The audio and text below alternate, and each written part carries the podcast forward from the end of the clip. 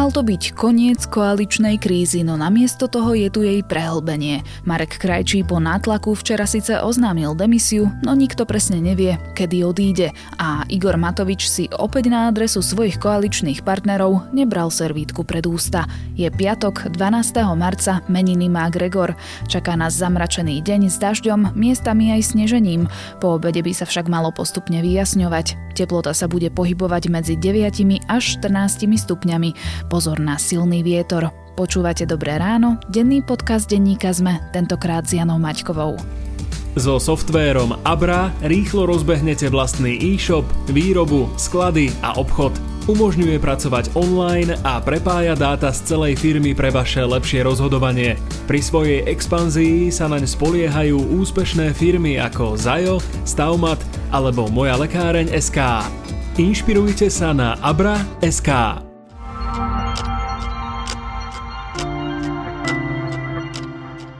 Najprv sa pozrime na krátky prehľad správ. Šéf Slovenskej informačnej služby Vladimír Pčolinský je podozrivý z korupcie. Podľa portálu Aktuality mala policia Pčolinského zadržať pre úplatok od advokáta Zoroslava Kolára. Kolár mal zaplatiť za to, aby ho tajní neodpočúvali. Prezidentka Zuzana Čaputová pozastavila Pčolinskému výkon funkcie. Finančníka Martina Kvietika prepustili z väzby. Kvietika trestne stíhajú za korupciu v prostredí pôdohospodárskej platobnej agentúry. Zadržali ho pri policajnej akcii Dobytkár. Spolu s bývalým šéfom PPA Jurajom Kožuchom mali vybrať na úplatkoch za 3 roky takmer milión eur. Vakcína od firmy Johnson Johnson získala od Európskej liekovej agentúry odporúčanie na registráciu. Je určená pre dospelých od 18 rokov a ide zároveň o jednodávkovú vakcínu. V sobotu otvoria očkovacie centrum v areáli Národného futbalového štadióna v Bratislave. Očkovať sa v ňom bude zatiaľ len cez víkendy. Pri dostatku vakcín bude centrum schopné denne zaočkovať až 2500 ľudí. Britský princ William poprel, že by kráľovská rodina bola rasistická. Reagoval tak na tvrdenia z rozhovoru jeho brata princa Harryho a švagrinej Meghan, v ktorom hovorili, že rodina mohla mať problém s farbou pleti ich dieťaťa. Princ William sa chce so svojím bratom rozprávať. Viac podobných správ nájdete na Zme.sk alebo v mobilnej aplikácii Denníka Sme. Volali po vyvodení osobnej zodpovednosti, zmene spôsobu vládnutia aj komunikácie. Strany za ľudí a SAS mali ambíciu presadiť zásadnú rekonštrukciu vlády.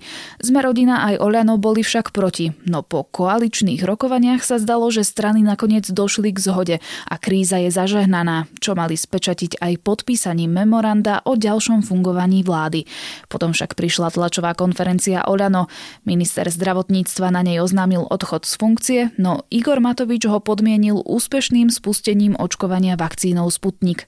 A aby toho nebolo málo, opäť zautočil na svojich koaličných partnerov. Dá sa takto ďalej vládnuť? Budem sa pýtať komentátora denníka ZME Petra Tkačenka. A ja teda v tejto situácii samozrejme sa vzdávam svoje pozície. Chcem ešte raz veľmi pekne poďakovať najmä všetkým zdravotníkom, všetkým pracovníkom rezorte zdravotníctva, na ministerstve zdravotníctva, ktorí to so mnou celý rok ťahali. Odpustite, keď nebolo možno všetko tak, ako by mohlo byť, ale všetci sme podľa mňa robili naše maximum. Peťo, koaličná kríza trvá už týždeň aj pol. Včera malo dôjsť k zmieru aj tým, že Marek Krajčí oznámil, že odchádza zo svojej funkcie, no nakoniec to vyzerá tak, že spory medzi koaličnými partnermi sa ešte viac prehlbili. Prečo vlastne? Čo sa stalo? Ono sa to ťažko interpretuje, lebo vlastne návonok sme toho videli strašne málo. Vo štvrtok do poludnia alebo okolo poludnia prichádzali tie signály, že kríza je zažehnaná. Hovoril to aj predseda parlamentu a predseda hnutia Sme rodina Boris Kolár. Vyzeralo to na taký veľký, e, široký optimizmus. Dokonca aj SAS, ktorá formulovala najvážnejšie výhrady voči premiérovi, oznámila, že všetko bude dobré a podpíšu memorandum o dobrom vládnutí a, a pôjdu ďalej. No ale potom prišla tlačovka Igora Matoviča a ministra zdravotníctva Mareka Krajčího, kde to vyzeralo, že chcú oznámiť demisiu ministra zdravotníctva, ktorú akože trochu aj oznámili, ale popri tom hlavne vynadali všetkým ostatným, v prvom rade koaličným partnerom zo, za ľudí a SAS. E, myslím, že predseda vlády a minister zdravotníctva sa nad tou nespravodlivosťou, že on musí odísť e, z funkcie, tak dojali, až sa navzájom rozplakali. No a aby toho nebolo málo, tak sme sa ešte dozvedeli, že tá demisia vlastne nie je demisia, lebo... Vzhľadom na to, že rozbušku celej tejto vládnej kríze alebo za rozbušku alebo zámienku naši koaliční partnery použili dovoz vakcíny Sputnik na Slovensko, tak ja by som bol veľmi rád, aby pán minister Krajčí podal demisiu až momentom, keď bude naplno rozbehnuté očkovanie vakcínou Sputnik na Slovensku? Minister zdravotníctva bude odchádzať eh, tak povediac eh, postupne a demisiu podá až vtedy, až sa naplno rozbehne vakcinácia s vakcínou Sputnik V. To znamená o zrejme pomerne veľa týždňov a možno mesiacov a tak. No, čo je úplne zjavne urážka ostatných koaličných partnerov a odvtedy zavládlo ticho, Takže poslucháči naši sú teraz o niečo múdrejší.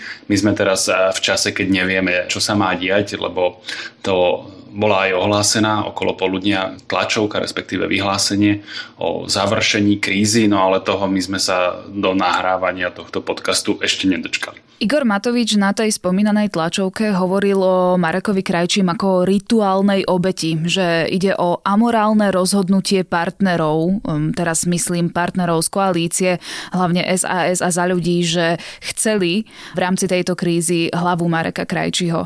Čo tým vlastne chcel Matovič povedať? No ako som bol povedal, on to celé štilizoval do úrovne, aby lebo totiž demisia sa robí treba vtedy, keď nastane nejaké zlyhanie. Hej?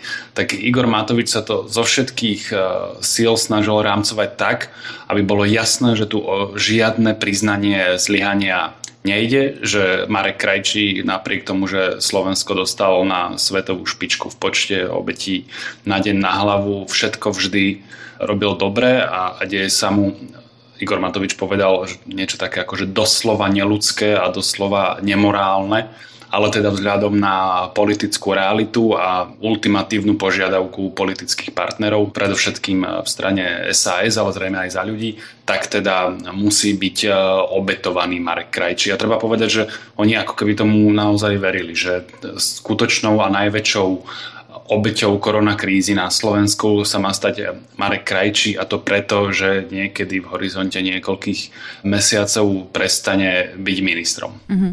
K tomu mi napadol citát prezidentky Zuzany Čaputovej, že obete sú plné cintorínov a nie sú vo vláde. Ja som to takto nechcel povedať, myslím si, že, že poslucháči už si to budú interpretovať eh, po svojom. O tom, že by mal Marek Krajčí odísť zo svojej funkcie, hovorili koaliční partnery už dlhšie, nie len eh, v čase, keď začala táto koaličná kríza. A nie len teda oni, dokonca aj prezidentka hovorila, že by malo ísť o jasné politické gesto v situácii, kedy pandémiu krajina naozaj nezvláda. On ale teda stále argumentoval, že robí všetko, čo môže, že si svoju prácu vykonáva čestne a že um, dokým cíti podporu zo strany Oľano a od premiéra nikam neodchádza. Prekvapilo ťa nakoniec, že odchádza? No, ja tu znova zopakujem, že on slovami Roberta Fica nikam neodchádza. On povedal spoločne s premiérom, že azda niekedy niekam odíde. Ale na teraz len niečo povedali, čomu ja môžem veriť a neveriť. Podľa mňa karty boli rozdané tak, že ten odchod, alebo teda aspoň to oznámenie odchodu bolo naozaj takmer nevyhnutné, lebo teda Marek Krajčí bol zrelý na odchod už to môžeme e, rátať e, v kvartáloch, pol rokoch a tak. Takže sa musím priznať, že ma skôr prekvapilo to, ako málo si vydupali e, tí vzbúrenci, lebo podľa mňa mali v rukách silné karty a stávali sa zo začiatku naozaj dosť ultimatívne, že to vyzeralo tak, že chcú vážnu zmenu vládnutia, čo malo znamenať zrejme aj výmenu premiéra a že sa uspokojili s týmto, to ma prekvapilo asi viac ako samotný odchod Mareka Krajčího. Prečo si myslíš, že o tejto požiadavky upustili? A teda hlavne SAS spomínala aj pozíciu premiéra, že aj tam by malo dôjsť k zmene. Prečo nakoniec im stačilo len to, že na stôl padlo meno Mareka Krajčího? Lebo v politike to nechodí tak, že vy si niečo vypýtate a potom to dostanete. Ono je to tak, že tam sa hrá jednoznačne silovými kartami, ide tam aj o nervy, je to proste teória hier tam platí a oni jednoducho neboli ochotní tie karty zahrať naplno, tie slova a náznaky, že je v hre aj to, že by odišli z koalície ak sa nevymení premiér, zjavne nemysleli úplne vážne a, a Igor Matovič e, bol ochotný naozaj e, hrať e, to svoje zotrvanie vo funkcii, kým sa to len trochu bude dať a on vlastne nebol nejakým vážnejším spôsobom nútený odísť. No, čiže SAS a, a za ľudia im boli tie je to tak vulgárne povedané, ale je to najvystižnejšie, že istota tých stoličiek im bola bližšia ako perspektíva výnosov. Hnutie sme rodina je za to, aby táto vlád, vládna koalícia dovládla štvor koalícií. Tak ako sme sa pred rokom zišli, podpísali túto zmluvu, Stál ale záver týchto koaličných rokovaní práve na pleciach Borisa Kolára, lebo vieme, že sa vlastne čakalo týždeň, kým Republiková rada hnutia Sme rodina zasadla a došli k nejakému záveru a teda hovorili o tom, že nemajú žiadne personálne požiadavky, nechcú výmenu ministrov a ani výmenu premiéra. Predstavili nejaký vlastný balíček opatrení, ktorí povedali, že ak sa nesplní, tak odídu z vlády. Dal týmto Boris Kolár Kolár jasný signál Matovičovi, že za ním stojí a že sa môže o neho oprieť? Do istej miery áno. Takto Boris Kolár nemá žiaden záujem na rozhojdávaní alebo destabilizácii koalície. On chce čerpať e, moc a tie ostatné veci, ktoré s tým súvisia v tejto situácii, v akej je. Ale zase nemyslím, že by to ako keby na ňom stálo, to zotrvanie Igora Matoviča. Keby SAS a za ľudia sa z Oľano by ich poriadnejšie pritlačili a našla by sa iná rovnováha, tak e, Borisovi Kolárovi by to bolo dohromady jedno. Hej. On, jemu ide o to, aby zostal vo vláde, aby mohol čerpať e, tie výnosy a ostatného vlastne príliš e, nezaujíma. Do istej miery politicky akurát bolo zaujímavé a pre perfidnejších ľudí možno aj sympatické, ako si Boris Kolár povedal, že každá kríza je príležitosť takže on na, na miesto personálnych požiadaviek vyrukoval s nejakými inými a že ak sa mu to nesplní, tak e, odíde z vlády, čo bol podľa mňa čistý blav, ale v tej situácii, keď naozaj bola vážna kríza, tak predpokladám, že všetci kývli, že dobre Boris, tu dostaneš splnené tie požiadavky v objeme neviem, 100 alebo 200 miliónov eur podľa toho, koľko to bude a dovidenia. Čo bolo vlastne prezieravé, múdre a napokon sa dohodli na tom zvyšku a Boris povedal, že dobre. Nebolo to aj o tom, že sa snažil drukovať nespokojným voličom, prípadne akože nespokojným občanom, ktorí si hovoria, že prečo sa tu teraz koalícia háda, keď nám umiera 100 ľudí denne? Áno, bez pochyby. Tak, takto som to v podstate e, myslel, že jemu nejde o to, že on si teraz tých 100 miliónov alebo 200 nechá. Tam presne išlo o to gesto, že pozrite sa, kým oni sa hádajú, ja chcem pre vás v tejto ťažkej e, situácii vyboxovať e, nejaké istoty. To znamená, že jemu išlo politické výnosy a v tomto prípade nie priamo o fiškálne, tie si zrejme vybavuje na inej pôde. Ako si spomínal, Boris Kolár určite nemá záujem o to, aby táto vláda padla. Môžeme sa pozrieť na posledné prieskumy preferencií, kde je na hranici zvoliteľnosti. V každom prípade včera sa stala ešte jedna zaujímavá vec, ktorá sa týka tohto hnutia a to, že šéf SIS Vladimír Pčolinský, čo je vlastne nominantom z Merodina, on bol zadržaný na kov, pretože je podozrivý z korupcie. Môže sa nejako zmeniť pozícia Sme rodina v koalícii od teraz? Na teraz e, musíme počkať, ale v každom normálnom svete by to malo znamenať dramatickú zmenu. Naozaj zatknutie šéfa tajnej služby to je, to je taký dramatický e, zásah, také rozhojdanie politickej e, situácie, že tá dotknutá strana, v tomto prípade sme rodina, by na to mala závažným spôsobom doplatiť. Či už politicky alebo aj funkčne a tak ďalej. Ale v tejto situácii to naozaj až absurdným spôsobom zostalo v tieni tej e, politickej krízy. Ja som zvedavý, že či na to vlastne ešte príde čas a na nejaký typ e, vyvodzovania zodpovednosti, hoci tu treba naozaj trikrát počiarknúť, že Vladimír Pčolinsky nie je z ničoho usvedčený, ide tu o, o podozrenie, to znamená, že, že čokoľvek by vlastne malo počkať až dovtedy, e, kým nebude jasno. Pýtala som sa ťa to aj v kontexte toho, že presne pred rokom Igor Matovič povedal, že ak bude čo i len podozrenie na korupciu u nejakého koaličného partnera alebo u funkcionára, ktorého do funkcie zasadil koaličný partner, tak e, bude musieť byť odvolaný. Zdá sa ti, že Matovič koná podľa tých slov, ktoré hovoril pred rokom? Ja sa musím teraz čestne priznať, že to odvolanie riaditeľa SIS som považoval za absolútnu e, samozrejmosť a že o tom nebude ani e, žiadna diskusia, ale teraz keď si sa na to spýtala, tak vlastne e, som nezachytil, že by e, padlo to rozhodnutie o odvolaní, respektíve, že by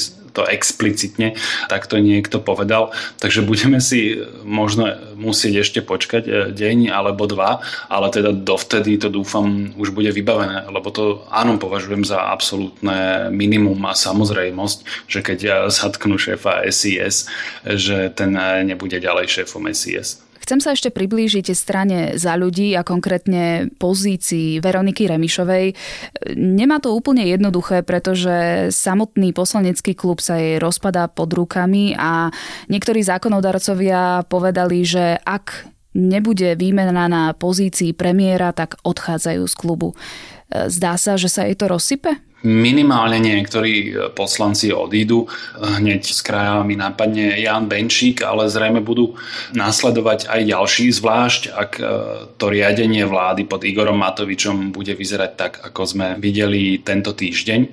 A teraz môžem len hypotetizovať, že Veronika Remišová keďže tá situácia v jej strane je veľmi problematická tak či onak, si povedala, že tá strana, respektíve klub sa jej rozsype tak či tak takže bude o niečo výhodnejšie, keď sa jej to rozsype a ona bude koaličná ministerka, ako keď sa jej to rozsype a ona bude opozičná poslankyňa. Ale to je len moja hypotéza.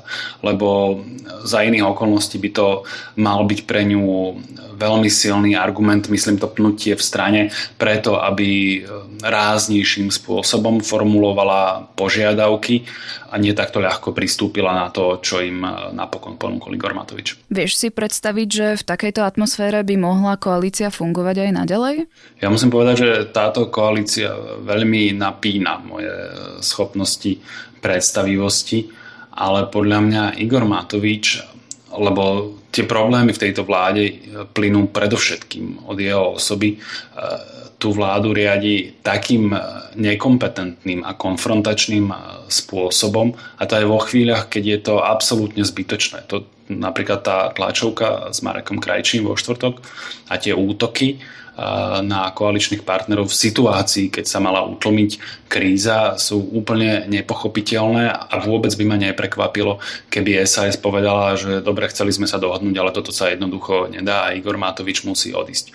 Ak to celé zhrniem, nie, ja si v tejto situácii neviem predstaviť, že táto vláda s Igorom Matovičom na čele prežije ešte 3 roky alternatívou. Teda ak by sa to malo stať, tak len za cenu toho, že koaliční partneri e, úplne rezignujú na akúkoľvek osobnú integritu a ľudskú dôstojnosť. Hovoril si, že za ľudí a SAS nemalo dostatočne veľa odvahy na to, aby poriadne zatlačili na Igora Matoviča a teda e, prizvukovali to, že požadujú aj zmenu na poste premiéra.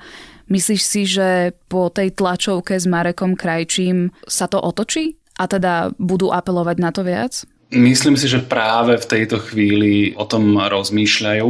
To znamená, že ja sa asi nerozhodnem skôr ako oni, ale myslím si, že Igor Matovič im poskytol ďalšiu potravu pre mozog a ďalšie argumenty preto, aby trvali na jeho odchode. Viackrát sme v posledných dňoch počuli aj koaličných partnerov, že naozaj odchod z vlády a predčasné voľby je riešenie, ktoré neprichádza aktuálne do úvahy, ale ak by sa to inak nedalo a Igor Matovič by naozaj trval na tom, že je nezameniteľný a že chce zotrvať vo svojej funkcii a koaliční partnery na druhej strane by si nevedeli predstaviť takéto fungovanie ďalej, mohlo by k predčasným voľbám predsa len dôjsť? Ja scenár predčasných volieb e, naďalej považujem za veľmi nepravdepodobný, pretože na to by sa musela nájsť 90 e, hlasov v parlamente na schválenie ústavného zákona a tie neviem narátať zvlášť, keď aj v tejto kríze sme počuli od viacerých e, poslancov koaličných, že e, všeličo sú ochotní spraviť, ale teda do predčasných volieb za žiadnych okolností e, nepôjdu. A to sme počuli aj z klubu Oľano, napríklad od ministra obrany Jaroslava Nadia. A toto je napríklad vec, ktorú som im úplne ochotný veriť, pretože oni taký výsledok a takú silu v parlamente, akú dnes majú, by už e, zrejme nikdy nezískali. To znamená, že u nich to nemá žiadne rácio. Takže tá dilema, že buď budeme mať e, vládu s Igorom Matovičom alebo predčasné voľby je falošná. Nám ústava a politická realita poskytuje e, množstvo, množstvo iných riešení, ku ktorým by mohlo dôjsť, e, keby Igora Matoviča niekto vyšikoval z tej vlády. Ale to by to ten niekto najprv musel urobiť samozrejme. Tak uvidíme, budeme to určite sledovať aj vy si budete môcť aktuálne informácie nájsť na našej stránke www.zme.sk. Za rozhovor ďakujem komentátorovi denníka ZME Petrovi Tkačenkovi. Je to tak, že ja mám niekedy pocit, keď sa tu vyjadrí kritický názor voči tejto vláde, ako keby ona bola obeťou, alebo jednotliví predstavitelia vlády boli obeťou, ale obete ležia na cintorinoch. A, a ako keby a, tá vláda to nevidela. Niekedy mám pocit, a, že keď sa s nimi rozprávam o tom, s niektorými predstaviteľmi, samozrejme nemôžem paušalizovať, že tú situáciu vnímajú jednoducho inak než bežní občania.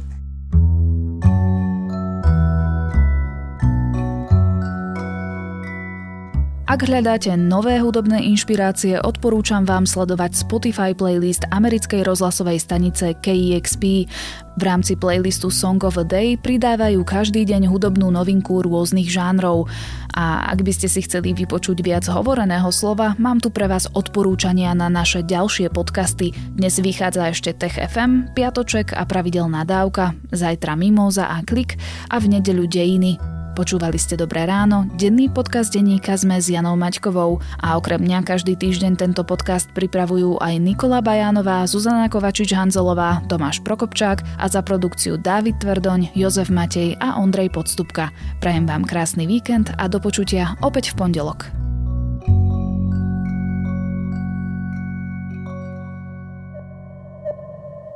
Porozumieť peniazom, súkromným či verejným, nie je ľahké. Určite nie pre každého a podľa výsledkov prieskumov napríklad o finančnej gramotnosti s tým má problém naozaj veľa ľudí. Vieme to aj my v Indexe, štvrtkovom podcaste denníka ZME, v ktorom sa ekonomické súvislosti a trendy snažíme vysvetliť. Moje meno je Nikola Bajánová a Index nájdete vo všetkých podcastových aplikáciách, ako aj na webe denníka ZME, zme.sk.